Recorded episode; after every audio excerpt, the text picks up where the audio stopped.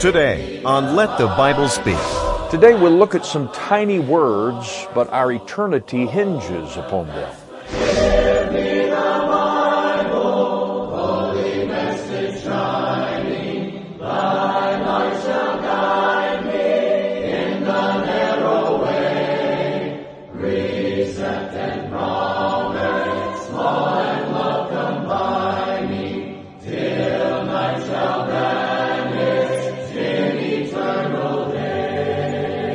And welcome to Let the Bible Speak. Thank you so much for joining me to look into the Word of God for a few moments. A wonderful way to begin a new week. There is no one we might talk about as wonderful as Jesus the Christ, and we want to do that for a little while today. He is not a character in the story of Scripture, He is the star of Scripture. He is the theme of Scripture. His work in time and eternity is the principal theme of the Bible from beginning to end. The scriptures declare that not only were all things created by him in the beginning, but by him all things are held together yet today and will be until the end of time. What is your relationship to him? The Bible uses several words to describe states that people occupy in relation to Christ, and the words that accurately describe your position relative to Christ also describe your spiritual and eternal state. Even the smallest words in the text that the apostles wrote matter, and they carry very important meaning. Today we want to look at some of those words that may seem insignificant, but they're anything but that. I'm talking about several prepositions that are used in Scripture, along with the mention of Christ and his relationship to us. For example, Paul wrote in Colossians chapter 1, beginning in verse 16, for by him all things were created that are in heaven and that are on earth, visible and invisible, whether thrones or dominions or principalities or powers. All things were created through him and for him, and he is before all things, and in him all things consist. Notice that Paul uses several prepositional phrases here, such as by him, or through him, for him, and in him. Those are but a few such phrases found especially in the writings of Paul. Which ones does the Bible use to describe you where you are spiritually today? And I want you to think very seriously about that. We'll entitle the study today, The Prepositions of Christ. And I'll return with that after a song from the congregation.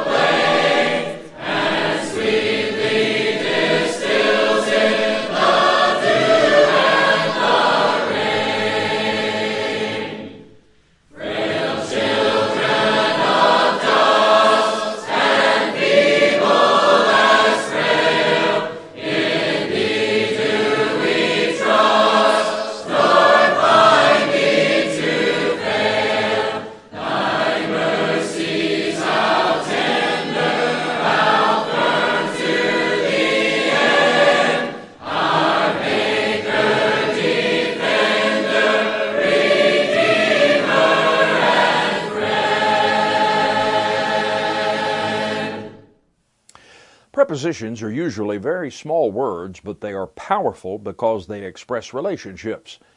Now, they may not seem that important when describing everyday things, such as my car is in the garage or I went outside of the house. But when the Bible uses prepositions about Jesus Christ, they are packed with theological and eternal meaning, and that's why we wish to take a closer look at them today. Abraham Lincoln is credited with coining the historic American phrase, a government of the people, by the people, and for the people. And that famous statement, its prepositions are as well known as its propositions. But we recognize that each preposition of, by, and for indicates a unique relationship that the United States government, by the framers' design, has to the American people.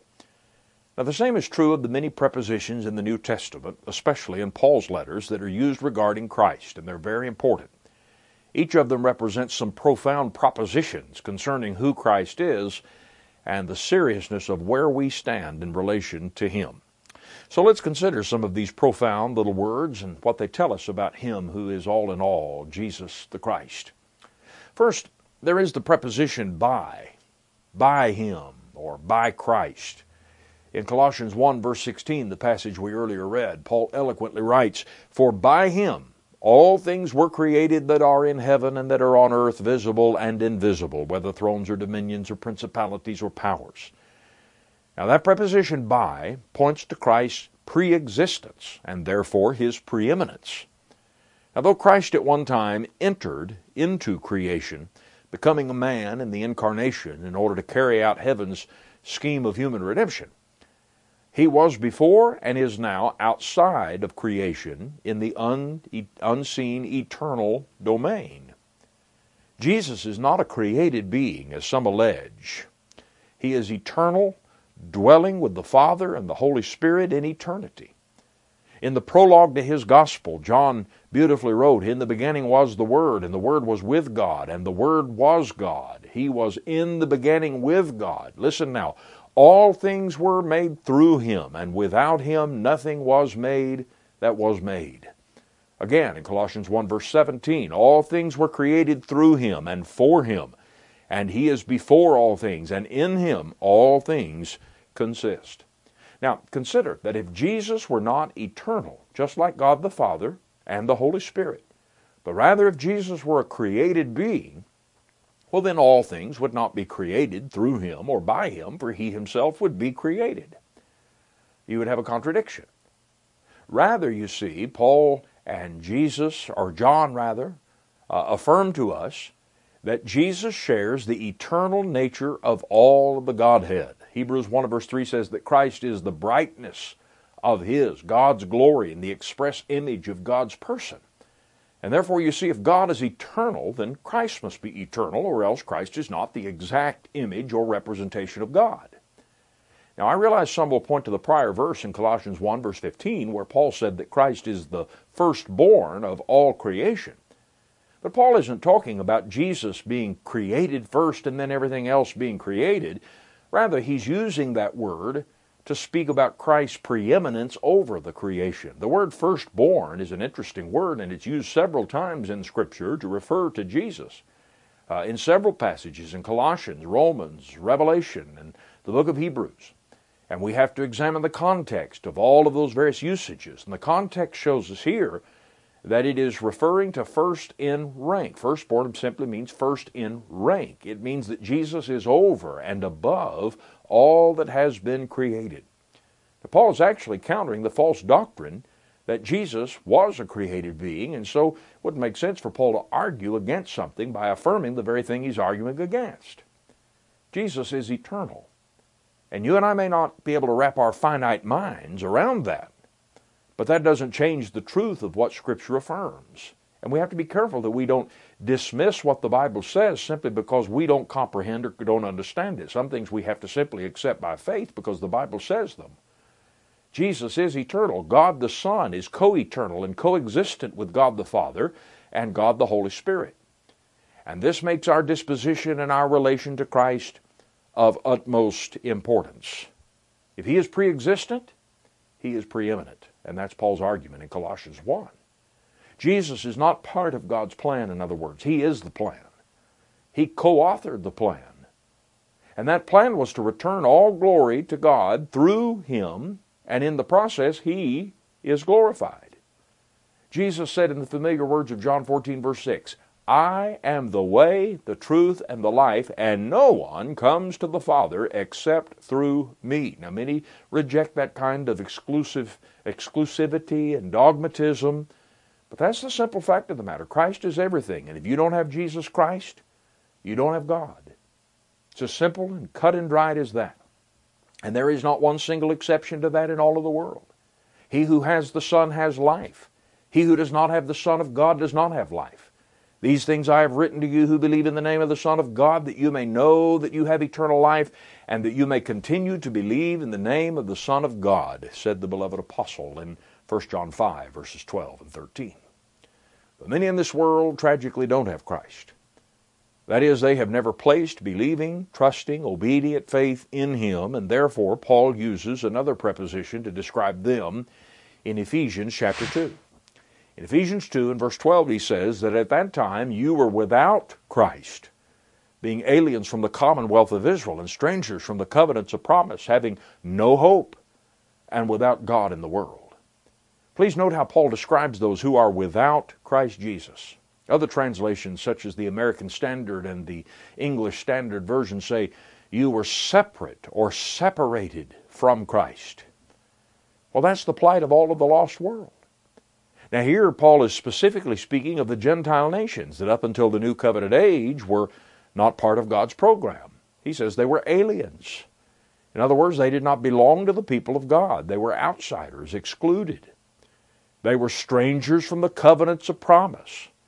They had no relationship with God. They had no assurance from God, no promises of God upon which to rest their souls and look forward to a better future under that old dispensation. They were under God's judgment, not His promise of salvation.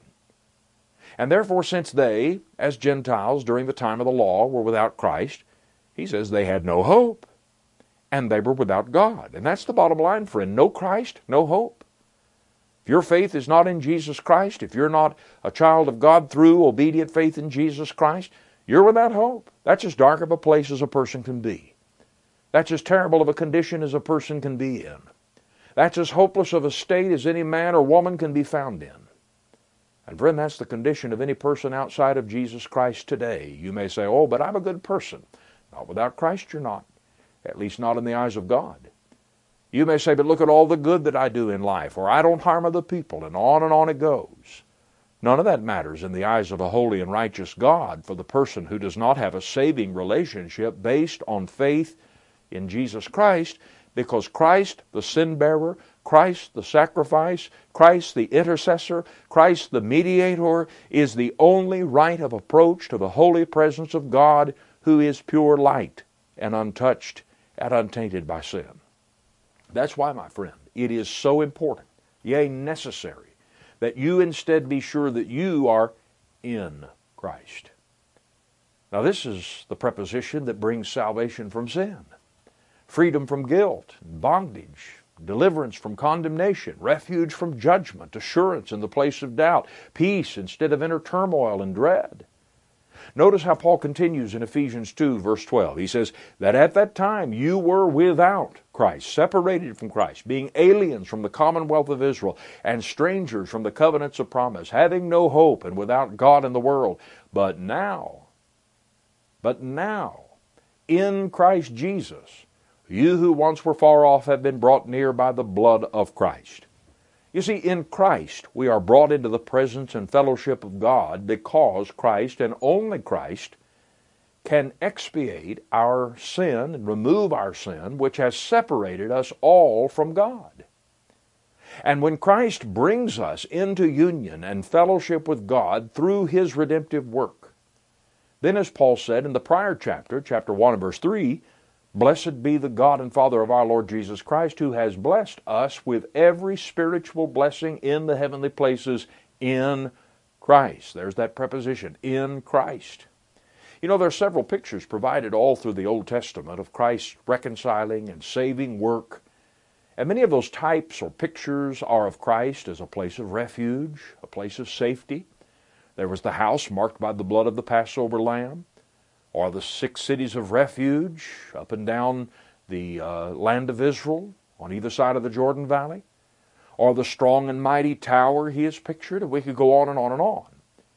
And all of these portray the blessed, the blessed and safe condition of the person who spiritually is found in Christ Jesus. Now, the Bible teaches that we enter this relationship through faith when we are baptized into Christ. Not before, when we're baptized Because the Bible says, Paul said in Galatians 3 and verse 27, For as many of you as were baptized into Christ have put on Christ. Now, friend, if you've not been immersed in water for the remission of your sins, you're not in Christ. Because Paul affirms that we are baptized into Christ. Have you been immersed into a relationship with the saving Lord?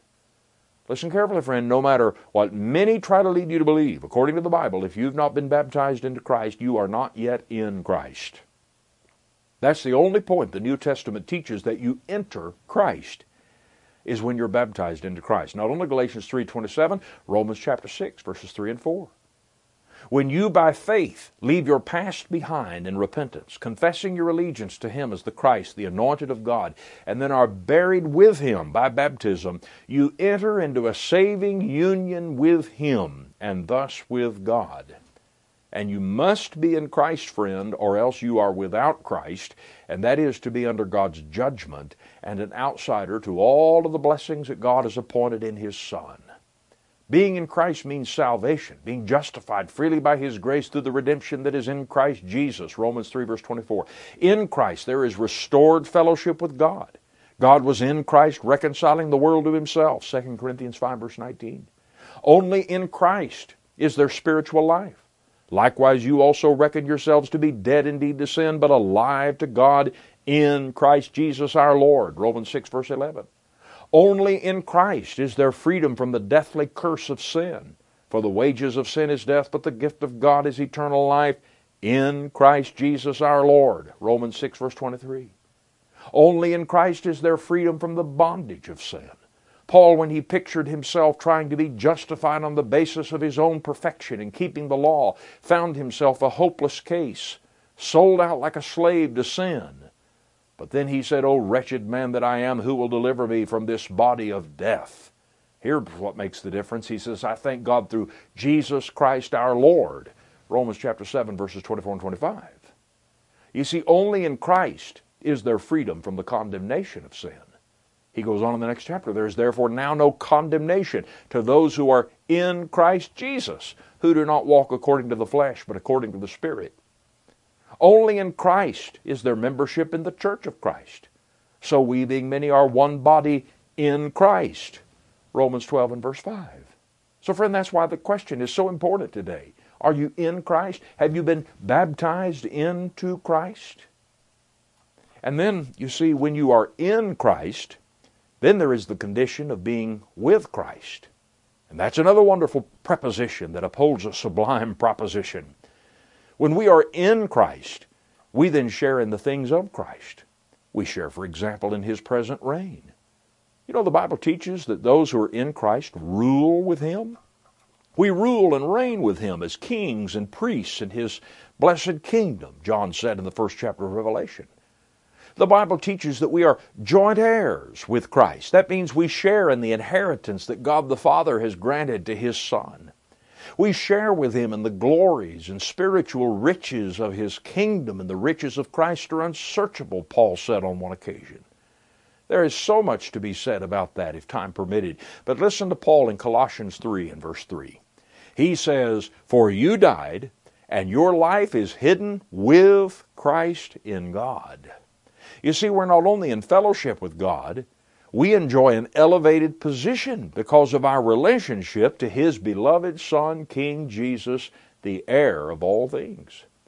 We occupy that place with Christ in the kingdom of Christ now.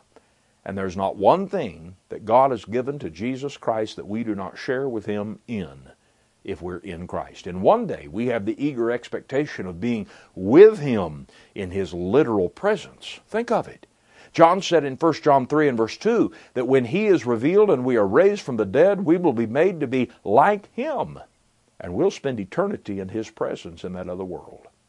Paul said in 2 Corinthians 4 and verse 14, knowing that he who raised up the Lord Jesus will also raise us up with Jesus and will present us with you. And in the next chapter, verse 8, we are confident, yes, well pleased, rather to be absent from the body, that's this corruptible body, and to be present with the Lord. But you see, to be with Christ then, you must be with Him spiritually now.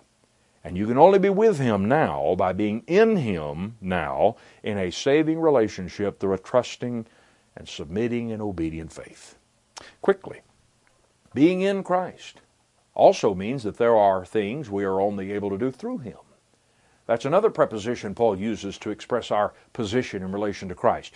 Philippians chapter 4 verse 13 says, I can do all things through Christ who strengthens me. Now, Paul wasn't talking about kicking a football or bench pressing 200 pounds. He was talking contextually about having contentment with very little and in the wider view, living for the Lord. We are able to live for God through Christ and only through Christ. Only this blessed estate of being in Christ gives us the relationship, the power, and the resources we need to live a righteous life and to please the Lord. If we rely upon the flesh and our own strength and power, we will fail. But a relationship with Christ through faith in His Word plugs us into the receptacle of spiritual power, and only then can the Spirit of God conform and shape and mold us to the image that God wants us to be. You will never set out to live a good enough, clean enough, benevolent enough life to please God without the strength, power, knowledge, and help that comes from being in Christ Jesus. Even Paul spiritual giant as he appears to us to be, said of himself. And we have such trust through Christ toward God, not that we are sufficient of ourselves to think of anything as being from ourselves, but our sufficiency is from God. 2 Corinthians 3, verses 4 and 5. And finally, I want to think about one more preposition that sets before us a vital proposition, and that is, again, the preposition in. And yes, we've already stressed how Paul used this little word to express our being uh, to express our being in Christ. But he uses it in an equally important way, not just to show us that we need to be in Christ, but also that Christ needs to be in us. He says in Colossians 1 verse 27, to them God willed to make known what are the riches of the glory of this mystery among the Gentiles, which is Christ in you, the hope of glory. That's the aim of the gospel. Not merely to get us into Christ and saved, but to get Christ in us and conform to His likeness. Paul urgently but patiently labored with the troubled Galatians toward this end in Galatians 4 verse 19, saying, My little children, for whom I labor in birth again, until Christ is formed in you. The Spirit of God through the Word of God works in the children of God to make them like the Son of God. Are you becoming more like Jesus every day? That's the question. That's the test. Knowing more each day is important. Doing more each day is wonderful. But when you look into the perfect mirror of God's Word, does each day bring a clearer image of Jesus Christ? That's what it's about. Paul challenges us in 2 Corinthians 13 to 5. Examine yourselves as to whether you are in the faith. Test yourselves. Do you not know yourselves that Jesus Christ is in you, unless indeed you are disqualified. Is that how Paul would see you and me? Which of these prepositions describes your relationship to the Christ today?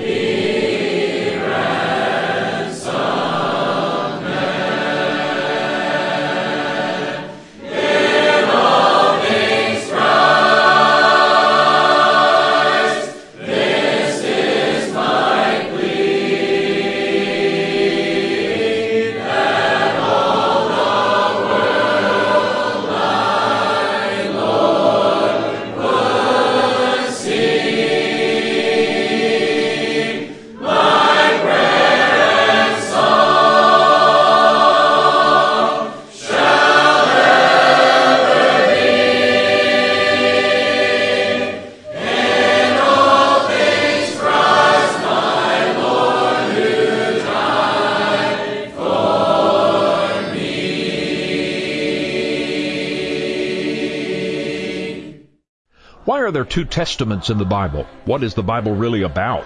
What does it mean to simply be a Christian like they were in the first century?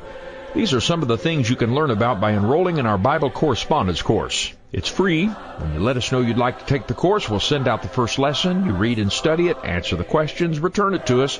We'll check it and mail it back with the next lesson in the series. Don't delay. Take advantage of this free offer and increase your Bible knowledge. You'll be glad you did. Contact us to enroll today. Connect with us on social media. Go to facebook.com and search for Let the Bible Speak TV. I look forward to meeting you here from week to week to study the scriptures, and I hope that our programs are helpful to you and inspiring and that they're drawing you closer to the Lord and to His way. If you'd like to have a copy of our lesson today, it's free of cost. We'll send you a free transcript upon request. Simply ask for the lesson, The Prepositions of Christ, and we'll get that free copy on its way as quickly as we can. Remember, you can find other resources online, ltbstv.org, and our YouTube channel, as well as we have a podcast. If you just search for Let the Bible Speak TV on those online platforms and follow us, subscribe to us on whichever platform you're on, we would surely appreciate it. And share the content with others. That will help us a great deal in spreading the Word of God. Thank you for joining us today. I hope you have a great week ahead, and if the Lord wills, we'll meet back here next time for another Bible study and encourage someone else to join us too. Until then, have a great week, and God bless you. Let the Bible Speak is brought to you by the Church of Christ. For more information, including our past broadcast and sermon transcripts, visit ltbstv.org.